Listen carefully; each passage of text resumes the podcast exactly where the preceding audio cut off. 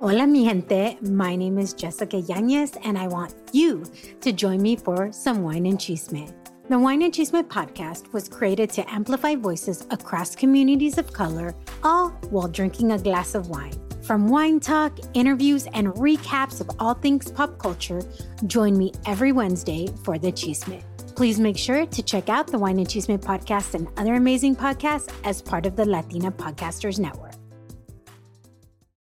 Pop the cork and fill your glass for the series premiere of Promised Land on ABC.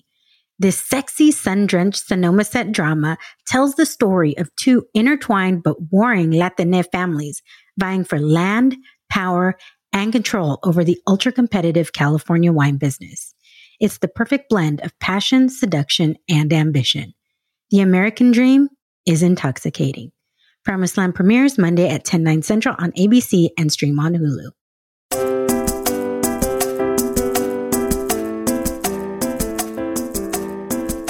Hola, hola, mi gente. I'm Jessica Yanez, and this is the Wine and Chisme podcast, a podcast created to amplify voices and share the stories of people from BIPOC communities doing remarkable things, all while sipping on a glass of wine. So, welcome to your new Wednesday.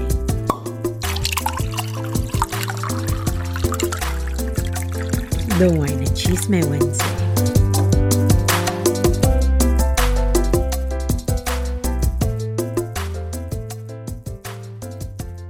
Hola, hola, mi gente. So we have a special treat today. We have Pedro Rod. I can't talk today. What the heck? Maybe because I haven't been talking all day. I've been working from home. Pedro Rodriguez. What? I can't. Can I say my name? Yanez? What's happening? I don't know what's going on. Pedro Rodriguez. there we go. that was the weirdest thing. And I haven't had anything to drink. Of Fathia Wines. And it's a special episode though, Pedro, because there's this new show on ABC that's about to come out called Promised Land about these Latine families, these wine families that have these wineries in Sonoma. Yeah, and I've, I've it's like you know, like uh, it's English tel- telenovela and everything, all of the things. And I was like, well, how could I not have a Sonoma winemaker on this episode talking about wine, sponsored by ABC? This is fantastic. So great opportunity and great timing. So, welcome, welcome to the Wine and Cheese Chisme podcast. Thank you very much, Jessica, for having me. Apparently, I can't talk today, so forgive me in advance. No worries. No worries. It's all good. I don't know. I don't know what's happening. See what happens when I only have to talk to my dog? can't, can't say anything. So, before we get into the chisme and hearing your story, we always start with the wine. And you were gracious enough to send me three bottles of wine, which believe me, I can't wait to dive into the two. But I haven't had a rosé in so long that I decided to open up the rosé you sent me, which is a rosé of Pinot Noir from it's a 2020 rosé of Pinot Noir from Russian River Valley. Yes, So- exactly. I am super excited. Wait, let me read the back because it's not just telling you what it is. It has a little story. Says the journey in pursuit of dreams is met with obstacles, challenges, and adventures. The hummingbird is a symbol of the strength and hope that one must hold. While it is vital to reflect on our past, we must persist and focus on our ultimate destination. Crafting Fathia wine is a realization of my vision. It is a story that- that is continuously evolving.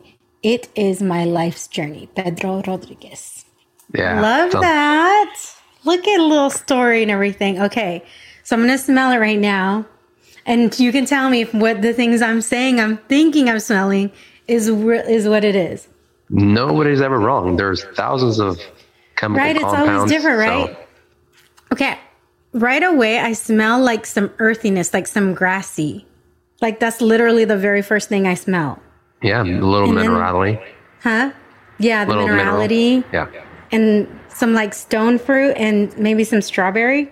Oh yeah, strawberry from Pinot Noir is one of the more dominant aromatics.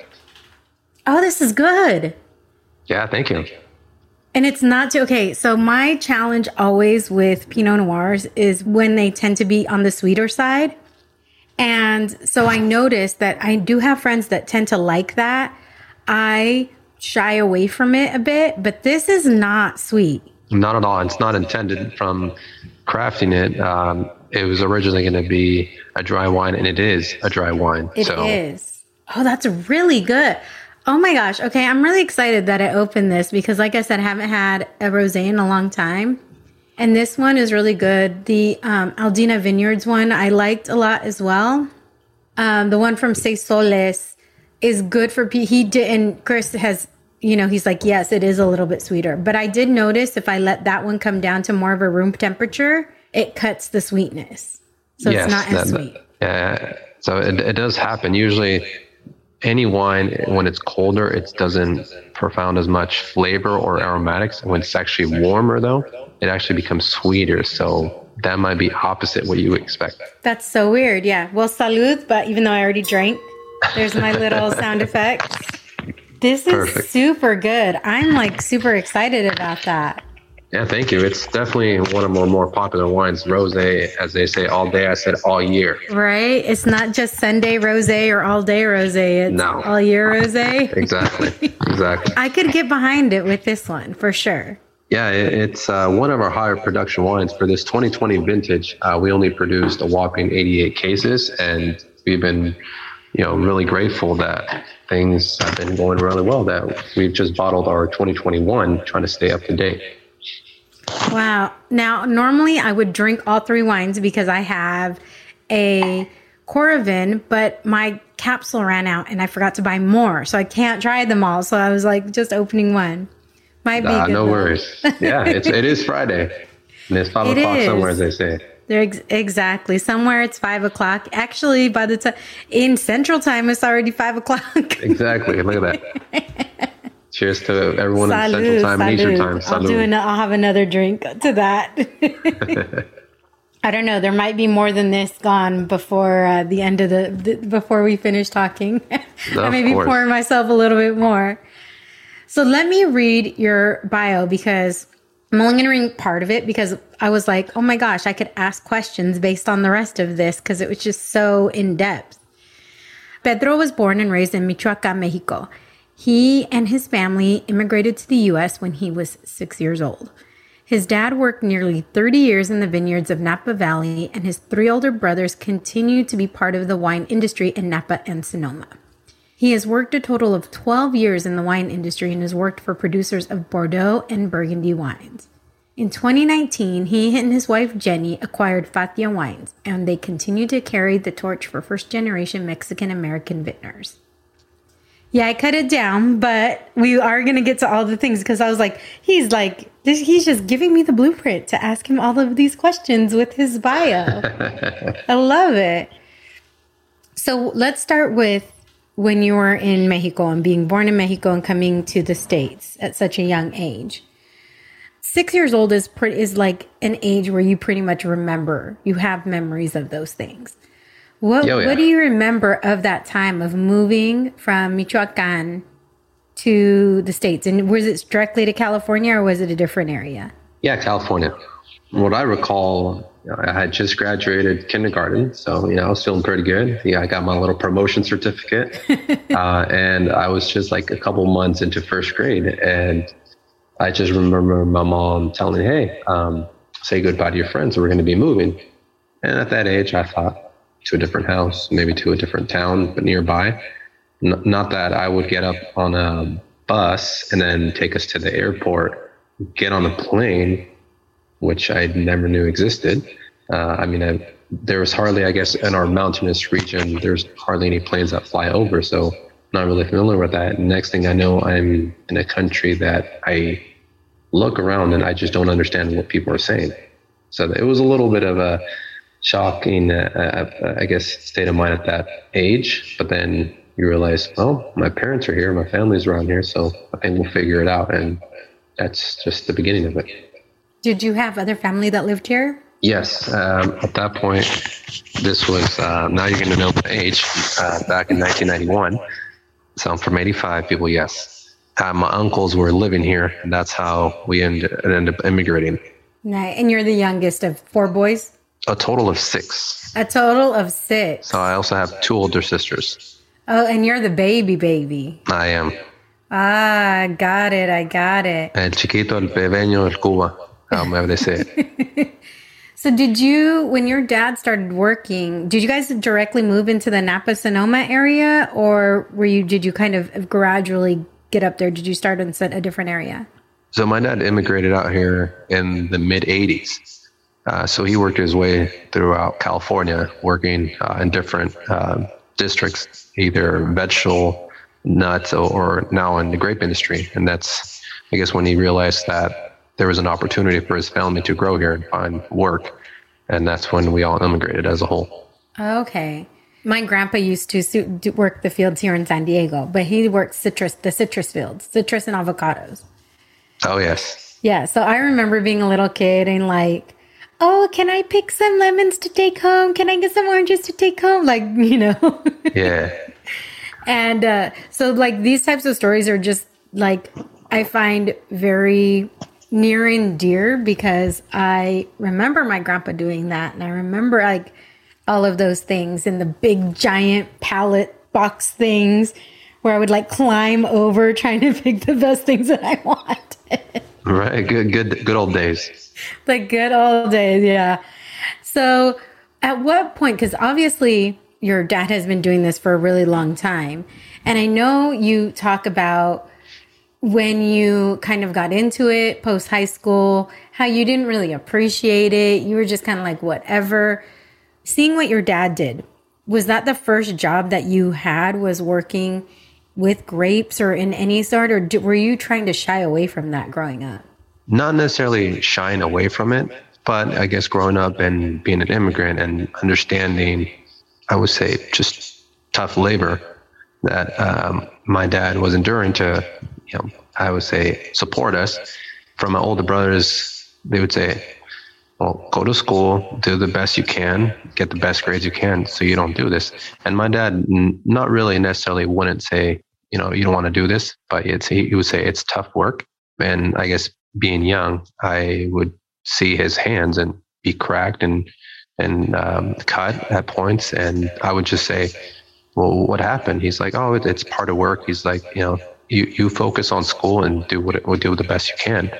So it wasn't something that we were told to, you never want to do, but it's also something to say, you can find opportunities, and that's why we're in this country per se.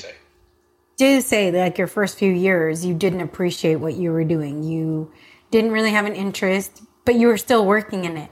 How do you still end up working in the wine industry when you had zero interest? You didn't really appreciate it, and your dad was like, you know, there's other things. Focus on these other things. Like, how does that still come together? Yeah, I mean, that's really something unexpected. So I was thinking, uh, everyone's doing the same thing. It's a small town. You know, people are in the industry or working in vineyards. I mean, there's really nothing else in this industry. That's what supports this, you know, wine country community. So I said, well, I'm gonna, you know, go to school, you know, you know, move on to college, but since it's the wine industry, I'm going to work. And I, worked there for a total of five years. But like I mentioned, it wasn't something I was interested in. I just did it as a job to get a paycheck. But it didn't really catch my attention until I was a little older, just seeing how my family's excitement that year after year, decade after decade, they're still they still have dedication to this area. And then really it's a world renowned wine growing region. And to me, it was just like, how do they see that? But since I was young, I wasn't really drinking the wine because mm-hmm. um, my dad at an early age taught us to, you know, respect, you know, alcohol and just everything. And, and all we were having sips at home, things like that. It wasn't necessarily a choice, I think, for youngsters when you're 21. You want to drink beer, you want to drink the hard stuff. You don't want to drink wine. Yeah, so, you're not thinking of wine. No. So although we, we were introduced to it, uh, it wasn't something that I wanted to drink. And until I was older, I realized that, you know, this is really a great community. And I'm, I see that my, my dad, well, now he's retired and my older brothers are just, you know, really proud of the, the wine they produce because, you know, during get togethers, family parties, uh, they would always bring wines like, check this wine. I help this, you know, I make this or I help make this or etc and it was just that little competition with my family and my siblings and to me it just saw how much pride they had into being a part of that and i'm thinking well one day maybe I'll just make something. But that wasn't really something I wanted to pursue then until I again was older, about a decade later. So, what was your first job in the wine industry? My first job uh, was just, I would say, a cellar rat, just learning everything, the whole spectrum of winemaking. You know, the it was it was more of the I would say get the dust pan and, and broom and just clean around all the grapes that were squished together at that point. That was the word I would use, squished together, which is now pressed. Uh, so it, it, was just kind of um, understanding the smells, aromas. I became the greyhound you know, the winemaker would be like, "Hey, go around and smell the tanks," and I was like, "Okay." it's like if you if you think one smells like like um, nail polish, you let me know. And I was like, "Okay, that's weird. What do they put nail polish inside wine?" You know, things like that. I did not understand, but uh, I realized that that's um, you know, uh, I would say a volatile acidity, which is called VA. It's a bad sign of wine, and that's when I just started training my nose, not even knowing that I was doing a job. I just thought what does it have to do with wine? That's so cool that you like had no idea that you were actually getting this training. Yeah, you're really. Like, who you're you're just thinking, okay, I'm just smelling for something that smells like nail polish, and now you would know. Yeah. That's not a good. I mean, I think most people would probably be like, I don't want my wine to smell like nail polish. So. Absolutely not. so you went into a different industry for a while, for quite a while before you decided to, to return to wine, what did you decide to do? What else were you, when you went to college, what did you think you were going to do? So I was uh, majoring in business. Uh, and during that time, I actually worked for uh, GE, General Electric, mm-hmm. and I ended up um, working for the appliance division.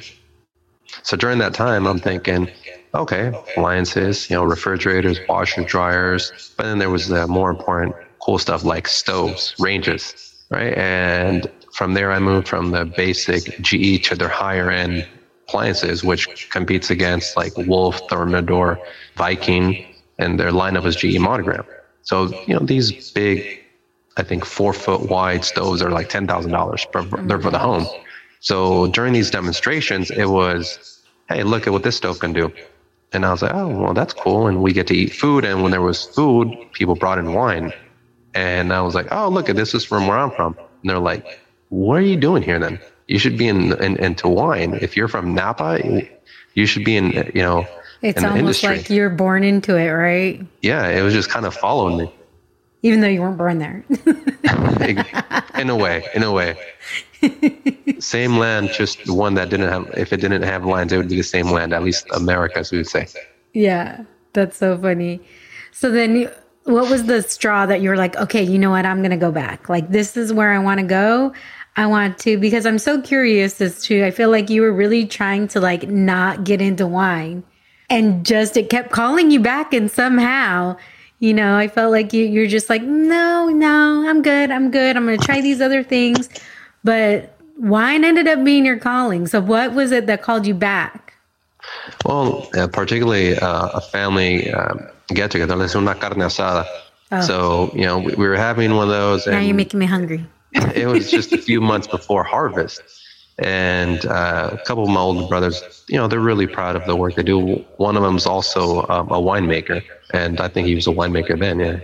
And um, yeah, just talking about all the hard work that goes into making wine, and and how much effort he's done from working alongside my dad my two older brothers alongside my dad picking grapes to now becoming you know a either uh, cellar master, which is right hand person to the winemaker or the winemaker person. So just from hearing them and, and how much commitment and pride they had, I realized that being the youngest of six again is that's what brought them, you know, pride and happiness.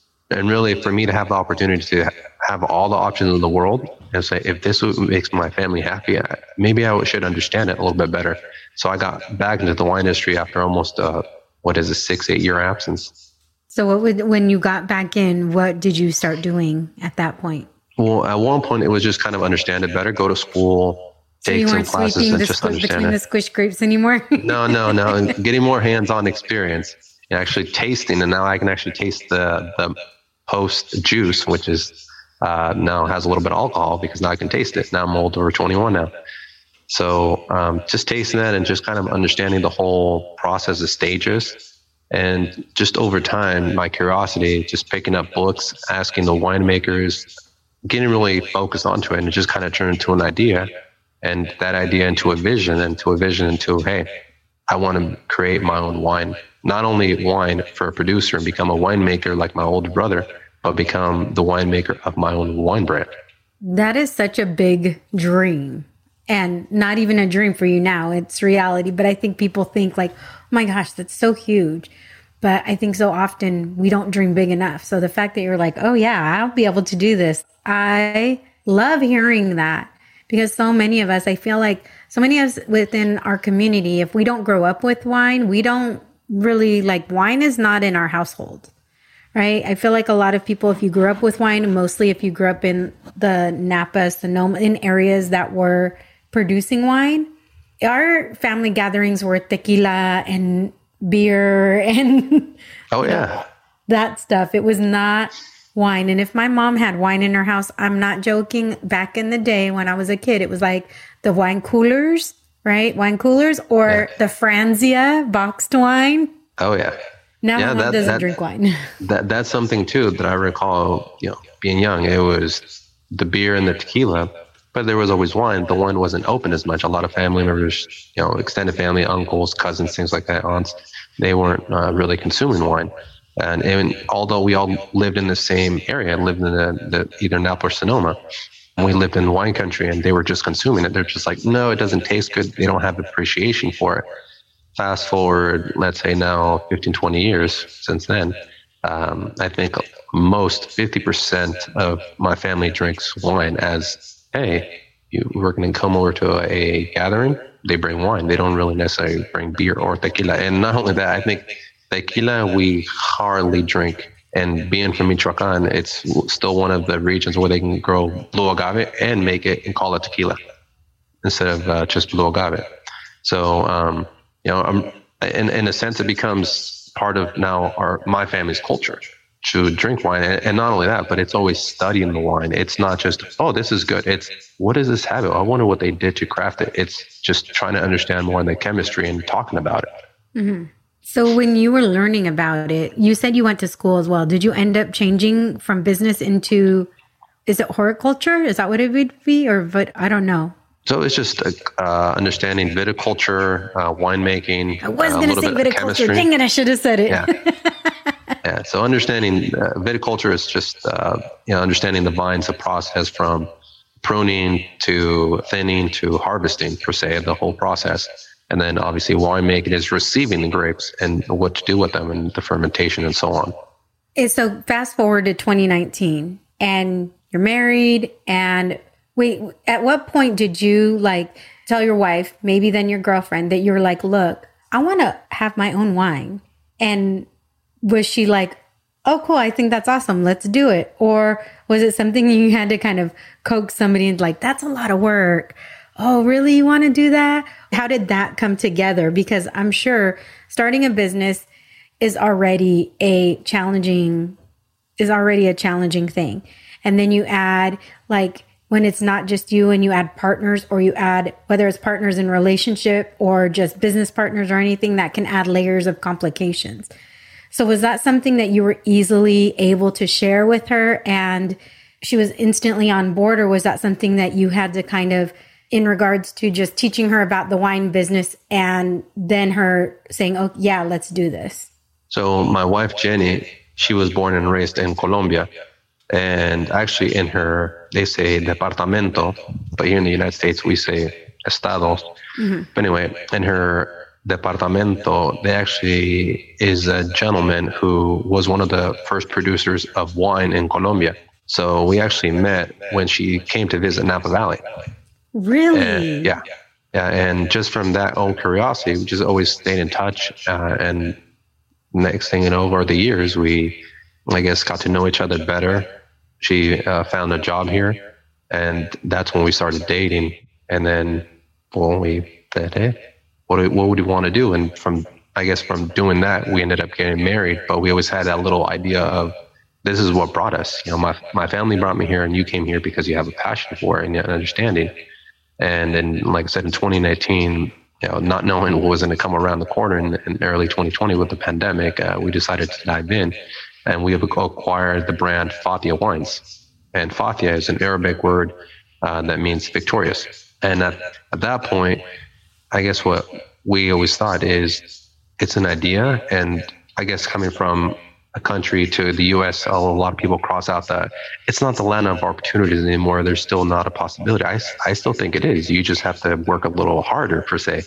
But um, I think that was the initial, just an idea of let's let's let's do it. But uh, when we acquire when we acquired it is I guess partly it goes a little bit back.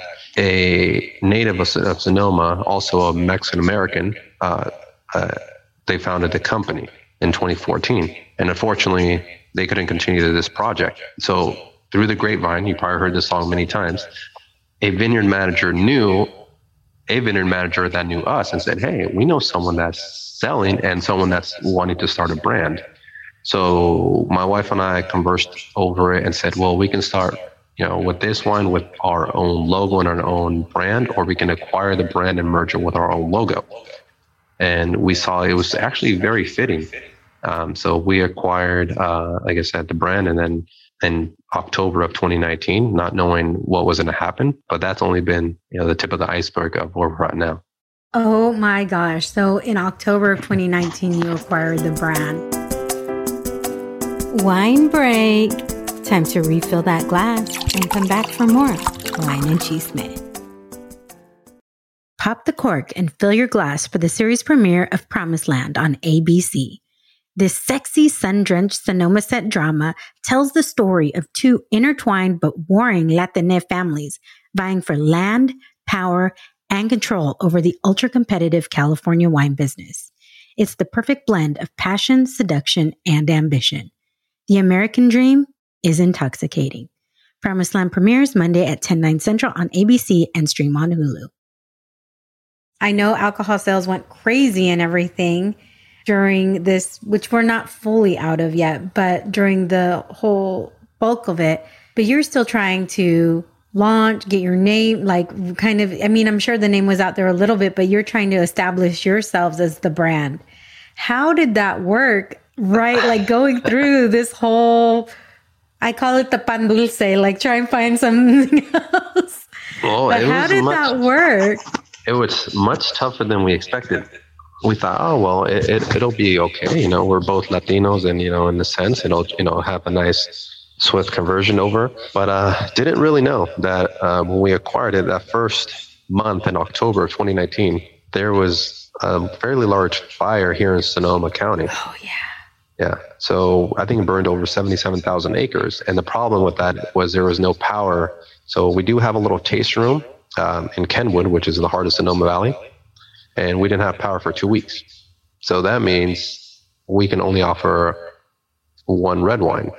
The white wine, well, unless you want it warm, because all the delis, all the stores, they had no ice because everybody was taking ice to keep the refrigerators cold. So that was kind of the beginning of who is this person and you're not who we thought you are. And now you're only offering one wine. And not only that, the few people that were outside, you know, trying the wine because inside the taste room it was kind of a little smoky. Well, there was ashes outside. So ashes falling on inside your red wine glass was not the prettiest sight. Oh my God. And that was within the first month. Oh my! So they already they already had the tasting room, so you were able to acquire the tasting room as well, or did you open it during that time? No, it, I ended up just transferring.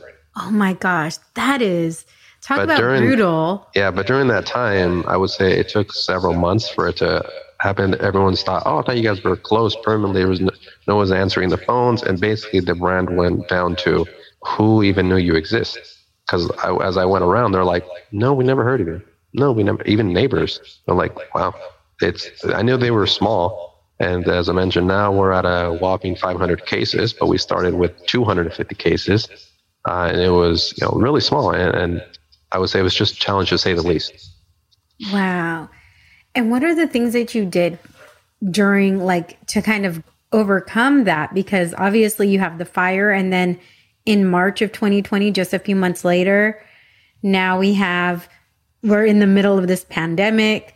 Places are closing, places are that, you know, like how did you get through that in such a God, like especially being brand new and not and I just I, I just how Just how? Because I don't. I really, know I how to really, I really. I don't even know. know how to ask the question except how.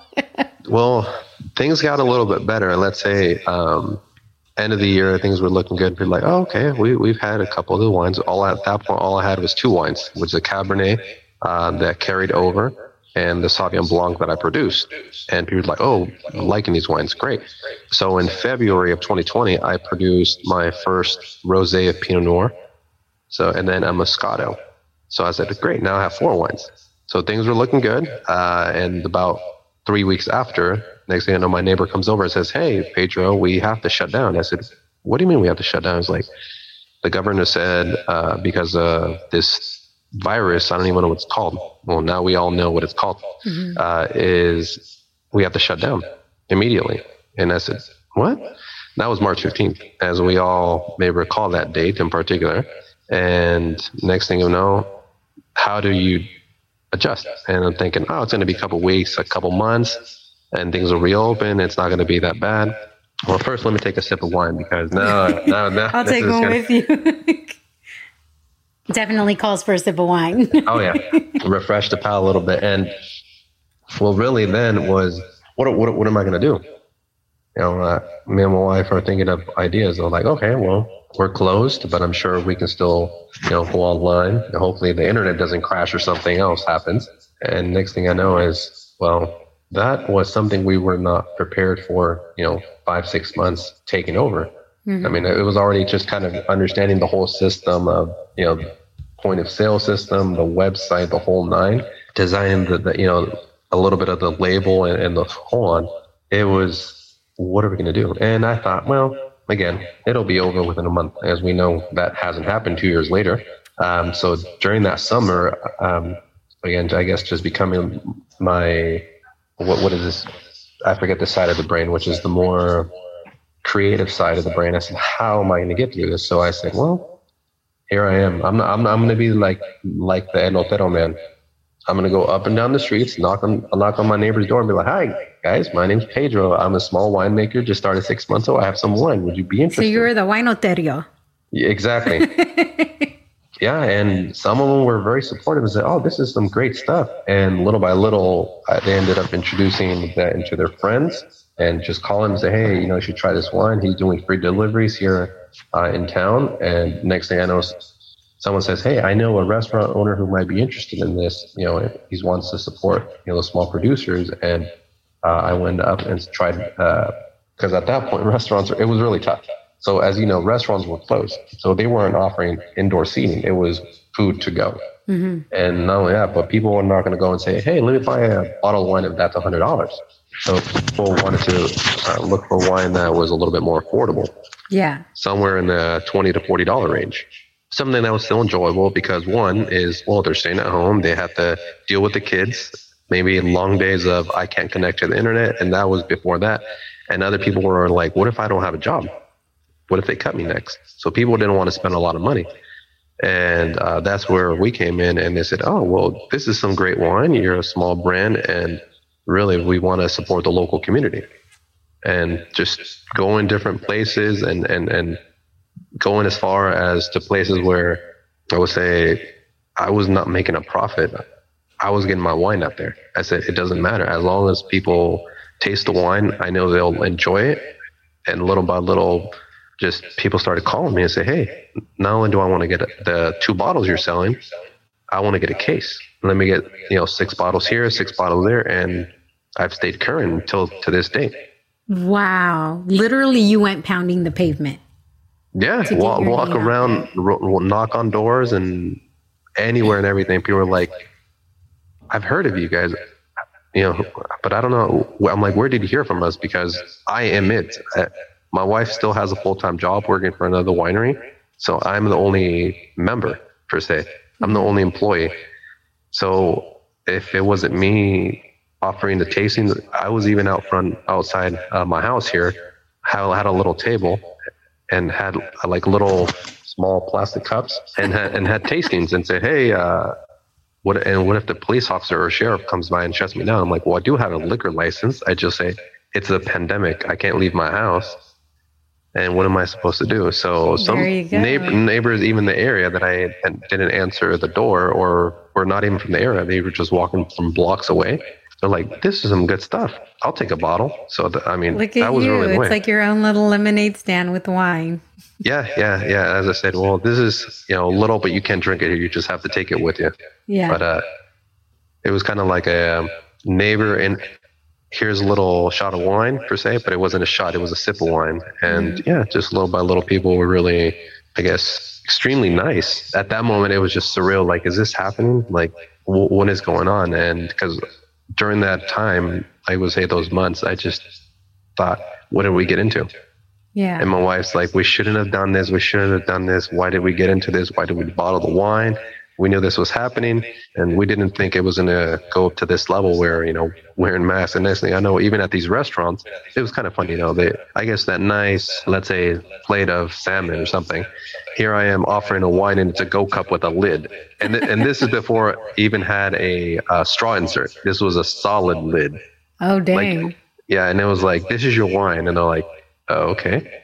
And that's that's not even them trying it. That was just kind of the confidence. Like, yeah, we'll, we'll take we'll take a glass of rosé in that uh, little Pixie or what is it, Dixie? The brand, Dixie the brand, cup. Dixie cup with a lid. It's like, yeah, we'll take it.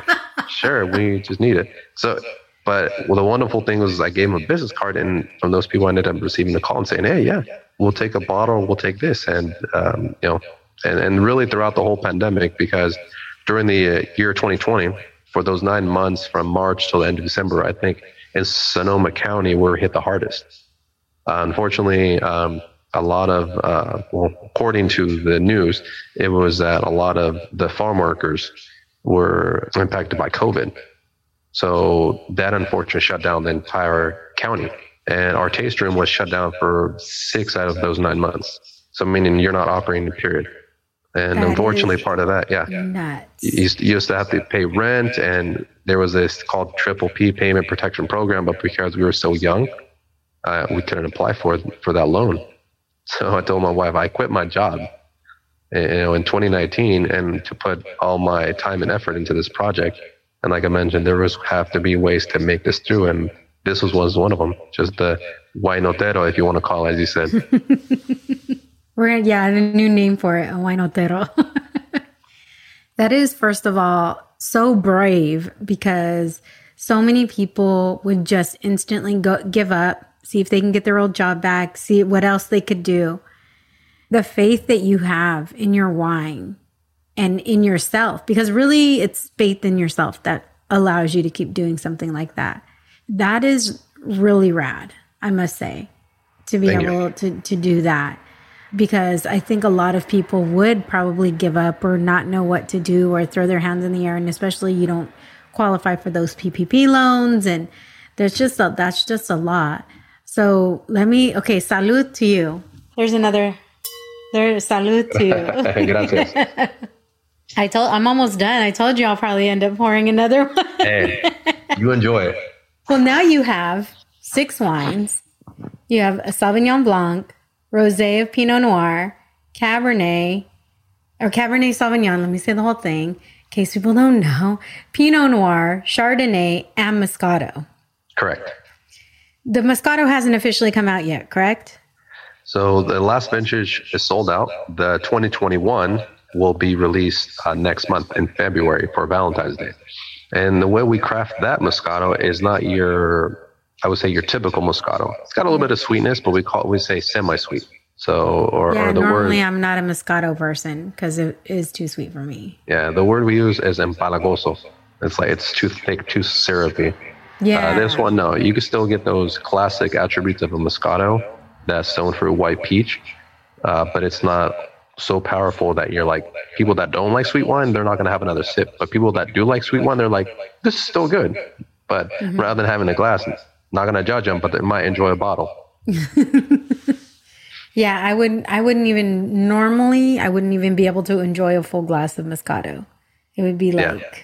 I don't know. But I do have a sparkling Moscato that I haven't opened yet. Oh, that's that I'm real. Yeah, it's actually from another Latino winery, but in New York, called mm, RGNY, and they're out of Long Island in New York. It's the only Latino owned winery that I've found on the East Coast. Yeah, I haven't heard of many on basically the East Coast all around from New York to Florida. I haven't really heard anything. So there's one in New York, there's one in Texas. The one in Texas is there the one of the owners is from Argentina. And then but majority is, you know, California. Obviously you have the Oregon, the Willamette Valley region in Oregon, and then there's one in Washington. Right. Out of Walla Walla, Washington. Exactly. Yeah. Love that name. Um, so yeah, yeah that, and I that, can't pronounce the name of the wine, and I need to pronounce it. And it's, but it's, I think like an indigenous name. Oh. It's like H O Q U. I don't. I'm not. I can't remember. but it's on the directory, like you are. There you go. There you go. yeah, our, like ours, like I said, well, Fathia, as I mentioned, it's an Arabic word, and people say, ask me, "Are you Arabic?" Like, how how did you come up with that name? And although uh, we adopted it, it's still part of our history. And when I say part of our history, people don't really get into that uh, and say, okay, I'm from Mexico, probably have either, I would say, Native American blood and Spanish blood. I said, mm-hmm. yeah, you got to go a little bit further back into history. If you understand and a lot of people know about history, there knows that the Moors from North Africa uh, went into Spain and I think conquered them for about 700 years, something like that. So, and then obviously those Spanish people in the 16th century, they ended up coming to what we know as the Americas now, in the particular country of what we know as Mexico now. And that's where my family's from. So really it's kind of a mixture of cultures and identities. Oh so, yeah, we're Mets, total Mets. Yeah, so the, the, the word Fathia again is Arabic, but mm-hmm. our logo being the hummingbird. Are you familiar with the hummingbird? Itself? Um, a little bit. I have another. I know somebody else who's a DJ who his logo is a hummingbird, and he's always talking about it. So I didn't really start. Honestly, I never really paid much attention to the meaning of the hummingbird. I would admire the beauty of the hummingbird, and like they constantly have to be in motion, um, but not a lot. So please share like why the hummingbird. Yeah, so both uh, in Mexico and my wife's country of birth, Colombia, you know, the native birds are indigenous. Uh, they're actually indigenous to the Americas. So they migrate from the tip of Chile actually all the way to Alaska. Oh, wow. Not, this, not, not the same species or the same bird, but they're found throughout the entire Americas. Um, but itself, most people in, I would say, Mexican nationalism, if you want to call it, they always say, like, I'm a proud Aztec or, or, or, I come from the Mayas. Well, in my region in Michoacan, uh, there's another native tribe. They're called Purepecha. Wait, say that uh, one time. Purepecha. They're situated in, in a town called Pátzcuaro, and there's a little island called Janitzio. There's actually found on they're the fishermen that are found. I think uh, I forget on what Mexican uh, dollar bill or peso, excuse me. They're featured there, but what's special about them is that um, they were actually never conquered by the mighty Aztec during this entire time. Um, and something that they displayed on the shield was a hummingbird because uh, to them it showed them it was going to protect them and, and it, it, gave them bravery, hope, and um, I would say agility. So, one thing to us, it represents who we are as the small wine producers. Again, migrating. Again, hummingbirds migrate as my family immigrated, and we are now here at this stage and I think in the future, I don't know. I'm, I do not say I'm going to be and, and grow my roots here forever, wherever life's journey takes me. But the hummingbird is is a symbol of hope and strength, and it's not it's not hope as a um, I would say just a mental. It's spiritual and physical, mm-hmm. uh, and same thing for strength, because you have to learn to adapt. And this circumstance was starting this wine brand, not knowing this was going to happen but that's kind of how I adopted because here I am at home pondering what am I going to do? As I said, most people might think, I guess maybe I can ask for my job back. Maybe I can just sell this and even if as, as a wine bulk and give up. I said, no, I can't. And there was that little bird that would come to pick the nectar. I have a couple um, citrus trees in my backyard. And my mom always been a fan of flowers. These hummingbirds would come and visit them. So I've always been, you know, enamored by them. And I was thinking, like, look at them. They just move around. They constantly have to feed every day to stay alive. That's us. That's who we are. And that's why we originally picked them. And that's kind of what gave me the strength to continue. That is, I mean, when you were saying that, I was thinking, Guy, what an appropriate, what an appropriate symbol for everything that you have gone through over the last couple of years. I mean, talk about resilience and talk about hope and strength and the strength, mental strength that you have to have to continue to go and not give up. That is, talk about everything really be you, I swear, like just everything that I'm hearing from how you tried to get away from wine, you wanted to appreciate it, how you met your wife, like wine, you were meant for this for sure. Pedro. You were like the seriously. stars lined up. Huh? The stars must have lined up. Absolutely. I swear, like this was all meant to be. That's so crazy. You talk about your, let me, I want to just talk about some of the wines really quick, that they're all single varietal. Varietal meaning the same, but they're not necessarily the same year, or is the same grape the same year? So vintage is the same year. It's mm-hmm. basically when the grapes were harvested, and varietal is the type of grape. Right. So all our wines are single varietal, meaning none of them are mixed. So, for example, our Cabernet Sauvignon, it's 100% Cabernet Sauvignon. Some people don't even know this, but there are some regulations that as long as 75% of a grape uh, is in that wine, it can still be called Cabernet, and the other 25% could be Merlot. And that's sometimes what people don't understand. Well, I like this one better, but why is this one more expensive? Well, because it's 100% Cabernet. 100% Cabernet, typically the grape is more expensive than growing Merlot. And not only that, but I wanted to craft these single varietal wines to show I would say the the full expression of the vintage or the year that Mother Nature gave us. Because really, uh, I would say 90% of the wine is made in the vineyards. And again, going back to the appreciation of you know what my dad did for nearly 30 years, you know, the, all that hard work and effort. You also talk about in regards to how you like you do minimal intervention during the winemaking process. So what are the things that you try to make sure are done or not done to get, like you were stating, the full expression of the grape before as, as you ferment it and bottle it and everything like that? Yeah. So, for example, on the rosé that you're tasting now, uh, I specifically uh, go to the vineyard, taste the berry uh, to make sure it has the right flavor and right amount of acidity. So I harvest it with the intention to make a rosé. So some people don't know that there's actually three ways of making rosé. So one is this, which is I would say the standard method. So you specifically harvest the grape to make it. The other one is called uh, saignée, which is a French word means to bleed. So they they harvest the grape to make a red wine, and then to make that red wine more structured, they bleed a little bit of that juice and put that in a separate tank, and that byproduct per se becomes a rosé. So it's not intentional. So it sounds fancy, like oh, this is a saignée rosé, and you're like, ooh, I like it already, but not knowing it wasn't intentional. It was kind of a, I have excess juice and let's make rosé out of it. And last but not least is when you see those inexpensive wines, usually these big producers have a lot of white wine and a little bit of red wine, and they say, eh, let's mix them together and let's call it a rosé.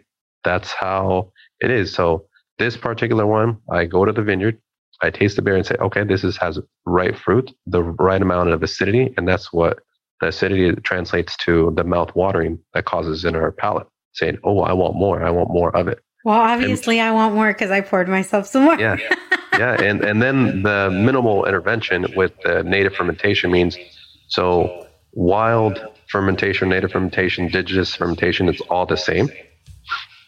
So what it is is there's yeast that's found in the vineyard more and more in the cellar that ends up converting those sugars into the ethanol producing the CO2 and alcohol. Uh, and it naturally occurs. But what some producers, they'll actually go into a laboratory and buy a culture yeast, something that's man made, and they'll end up overpowering the native fermentation or the native yeast, excuse me, finishing the fermentation. But you can almost be selective. They ask you, well, what, are you producing? I say, oh, I'm making a rosé. What grape? Pinot Noir. Well, we have this strain yeast, this strain yeast. What flavors and aromatics do you want? And I think that's, I wouldn't necessarily say cheating, but I think that's easier. And in this way, it's a little bit more complicated, but to me, the results are more important. And in, in our aspect, again, having the hummingbird as our logo to signify minimal impact on the environment. In this case, is crafting wine that's uh, it's more natural. Got it. So how do you know what's going to be natural or not, like in a more natural way versus not? Sometimes it's the outcome of the wine. So some people they'll make more adjustments in the wine to find that balance. But I think if you focus on it from the get go, from harvesting at the right date and with the intention of making the wine and let it letting it do its own thing naturally, it'll just taste better. And and, and that's where I've heard a lot of people say, I've had a lot of this wine or I've had, had a lot of that one, but yours is just over the top. What is it about it? And I say it could be from the vineyard, it can be the native fermentation, it could be the way it was handled. There's a lot of things, but I think a lot has to do with native fermentation. And I have a question in regards to the cork. Yeah. So, how do you choose your cork? Because this is not a natural cork, correct? Correct. So, how do you choose this type of cork versus a natural cork? So the natural cork, for example, is used more in red wines, or uh, because natural cork uh, is porous, so it allows the microns of the oxygen to go into the bottle, and that ends up aging it. Mm-hmm. For white wine, or in this case, a rosé, which is considered a white wine, it's something that you would drink within the first three years. We can use what you have as a synthetic cork. So that obviously it doesn't allow any oxygen to go inside the wine. But even within our packaging, again, minimal impact on the environment, as I mentioned, our glass that we use is partly recycled. That synthetic cork is also fully recyclable. Oh, and awesome. our entire packaging. No, that's such a huge thing because I'm trying to figure out. I I know that there's been a cork shortage, and people tend to collect their corks, which is fine and everything. But I'm starting to get quite the collection. But I was trying to figure out what to do with them because so they can be recycled, right? Because there's a cork shortage and I have all these corks and how many people have like all these corks and they're not doing anything with them. I personally would rather find a place where I can give those corks back and they can be reprocessed and re whatever to be used again versus is that even possible? Do you know? Usually not. Sometimes because as you break them, I don't know if they can be reused. That's a fantastic idea because yeah, I mean the natural cork does come from trees, and they're usually uh, imported from the Iberian Peninsula, meaning Portugal, Spain. And obviously, I'm sure they're, um, at least I'm hoping they're replanting those trees over time. But I mean, they are cutting them down to use as natural cork. Did I just come up with a million dollar idea? Do we need you to figure this out? Do we need to go into business if, together if, now, if, Pedro? If there isn't, if I, I'd love to get into it. If there is nobody out there, that's a fantastic idea. Because I mean, hello let's do it let's figure it out let's figure out the logistics yeah. let's do it yeah there, there's a lot of things with obviously the natural cork obviously it's natural and, and we would just have to find a method to replicate it which is a tough part well then you have to wash it because you have all of the wine that still like gets absorbed into what, the end of the cork and yeah we're gonna have to get a lot into look into that a lot yeah so Maybe we need to cut this part out of the out yeah, of the yeah. podcast no and nobody no knows. One heard that. Nobody heard. Nobody heard. okay, outside of Fathia wines, what are your favorite? What are some of your favorite wine brands? Really? Um, well, I worked where I learned to craft our Pinot Noir, which is by far my favorite red wine. I worked for a winery called Patz & Hall, and that's where I learned alongside the winemaker, fantastic um, teacher, to you know helped me better understand the formula of Pinot Noir and Chardonnay. Mm-hmm. Um, they craft about a dozen different wines, and, and that just shows the consistency because a lot of uh, wineries, they every once in a while either a winemaker leaves or uh, they switch winemakers when it's a corporate, but the consistency in those wines have been very similar for the last 30 years. So one of my favorites is there. Another one that I also like, um, this that one's in Sonoma. I would say Buena Vista is also a great winery. It's one of the oldest uh, wineries in this region. I really? think it started. It was in the 1850s. I think as soon as California became a state. Wow. Yeah. So I will say this. Obviously, I've been so fortunate to try so many wines from the Latina vintners. From you know, that's why when I first started the podcast, I was going out and, and buying wine. And I'm like, why am I advertising this wine that I can get anywhere, that anybody can get anywhere? And then I started thinking, like, are there Latino owned vintners? Like, there has to be, right? There has to be. So that's kind of what started. Like, I started my research and I got a hold of Mava and I actually had dinner when I drove through Napa and had dinner with them. And been, everybody's been so nice. And then starting these virtual wine tastings. And then I knew I wanted to do this directory very, because there was, I found a black wine directory. Obviously, there's like a general wine directory, but I was like, no, there, I could not find anything with Latino owned wineries. And if I did, it was the same like 20 wineries on every list. You're right. And I was like, there has to be more. So I that's when I kind of started doing my digging and started asking and then people were like, "Oh yeah, there's this one," or "Oh, how do you feel?" Like I've felt just as I've been getting to know so many of the vintners within the Latina community.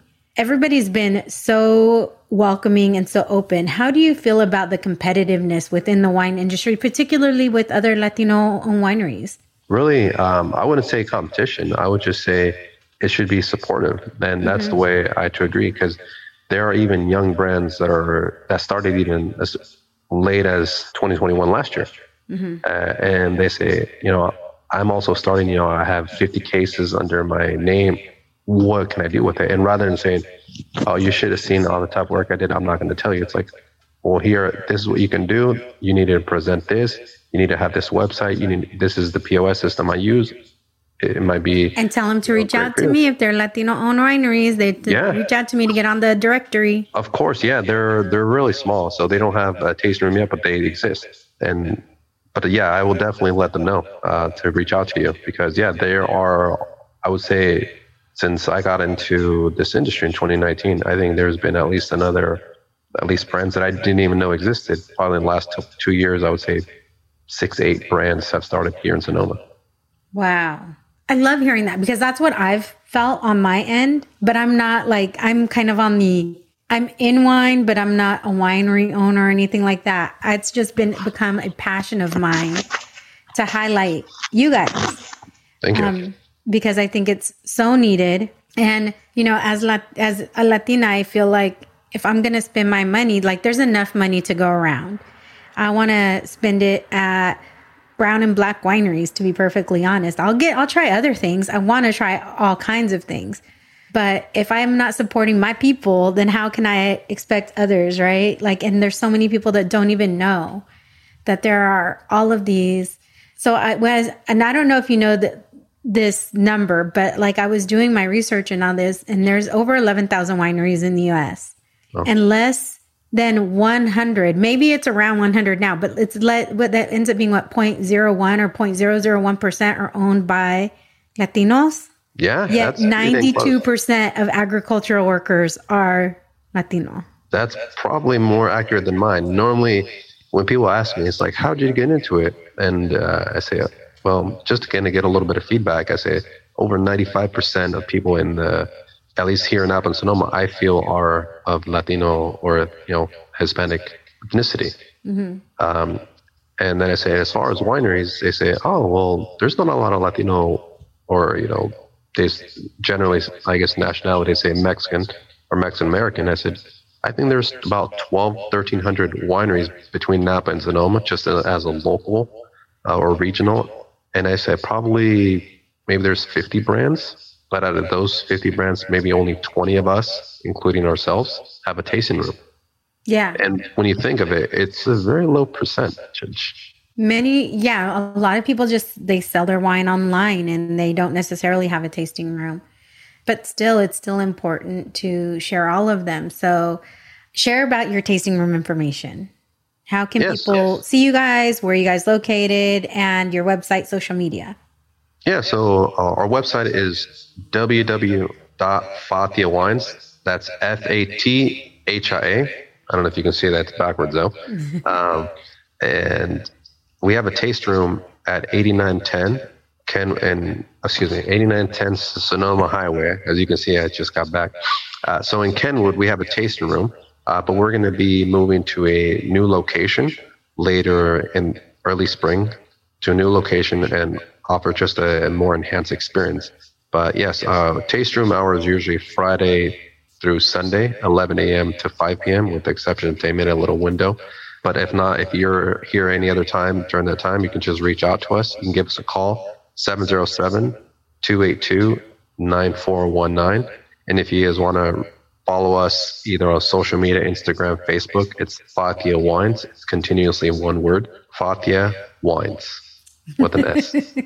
yes. And I, I, you know, I really need to make a, I need to make another trip. It's been over a year since I've been over, been a like year and a half since I've been in, I was in Napa. I haven't not like been in Sonoma, but I need to like literally make my way up there for a weekend next year. I really, really want to do a harvest. Like I That's really awesome. want to work. Yeah, I like so bad want to work a harvest. And it just it makes me like so excited to hear all of these stories because it just when I was asking people if they knew, like 9 out of 10 people had no idea that there was Latino wineries. Wow. And that's when I was like, okay, I need to do something. Like if nobody's going to do it, then I'll do it. That's kind of how I felt. That was also a reason of why I got into this industry is because the representation is not there. Mm-hmm. Um, and people, like I said, there are probably three or four brands that are, I would say, larger started in the 80s or 90s here in California, but the rest of us are not even known that we exist. So I said, well, I'm going to be one of those people and jump and say, I'm going to give it a shot. And then again, to put nuestra gente en el mapa. Yeah, absolutely. Well, Pedro, I want to respect your time and keep drinking your wine. you enjoy it. Like I said, it's Friday, so, and yes. that's what I'm about to do myself. Yes. So, mi gente, go make sure to check out the wines. I will say myself, you guys have heard me, if you've heard any of my previous episodes, you've heard me say I'm not a big, like, I just don't have a big sweet tooth. So that's why I'm not a big fan of sweet wines. It's because I don't have a sweet tooth. I would rather have popcorn with hot sauce and Parmesan cheese than anything else. right. And wine. Of uh, course. Than this. But this rosé of Pinot Noir is really, really good. It's dry. It's not sweet. If you are somebody like me and want to try something different, make sure to try it. And until next time, mi gente, bye. Thank you for listening to this episode of the Wine and Chisme podcast. For more information on today's guest, please see the show notes for links to websites and social media channels. You can check out all things Wine and Chisme on our website, thewineandchismepodcast.com. There, you will find the names of wines I drink each episode, as well as additional information on me, the podcast, and you can even apply to be a guest straight from there.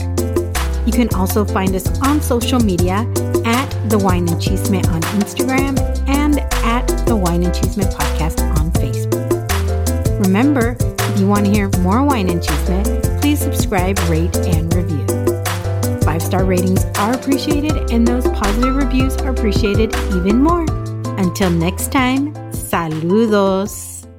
Pop the cork and fill your glass for the series premiere of Promised Land on ABC. This sexy, sun drenched Sonoma set drama tells the story of two intertwined but warring Latina families vying for land, power, and control over the ultra competitive California wine business. It's the perfect blend of passion, seduction, and ambition. The American dream is intoxicating. Promised Land premieres Monday at 10, 9 central on ABC and stream on Hulu.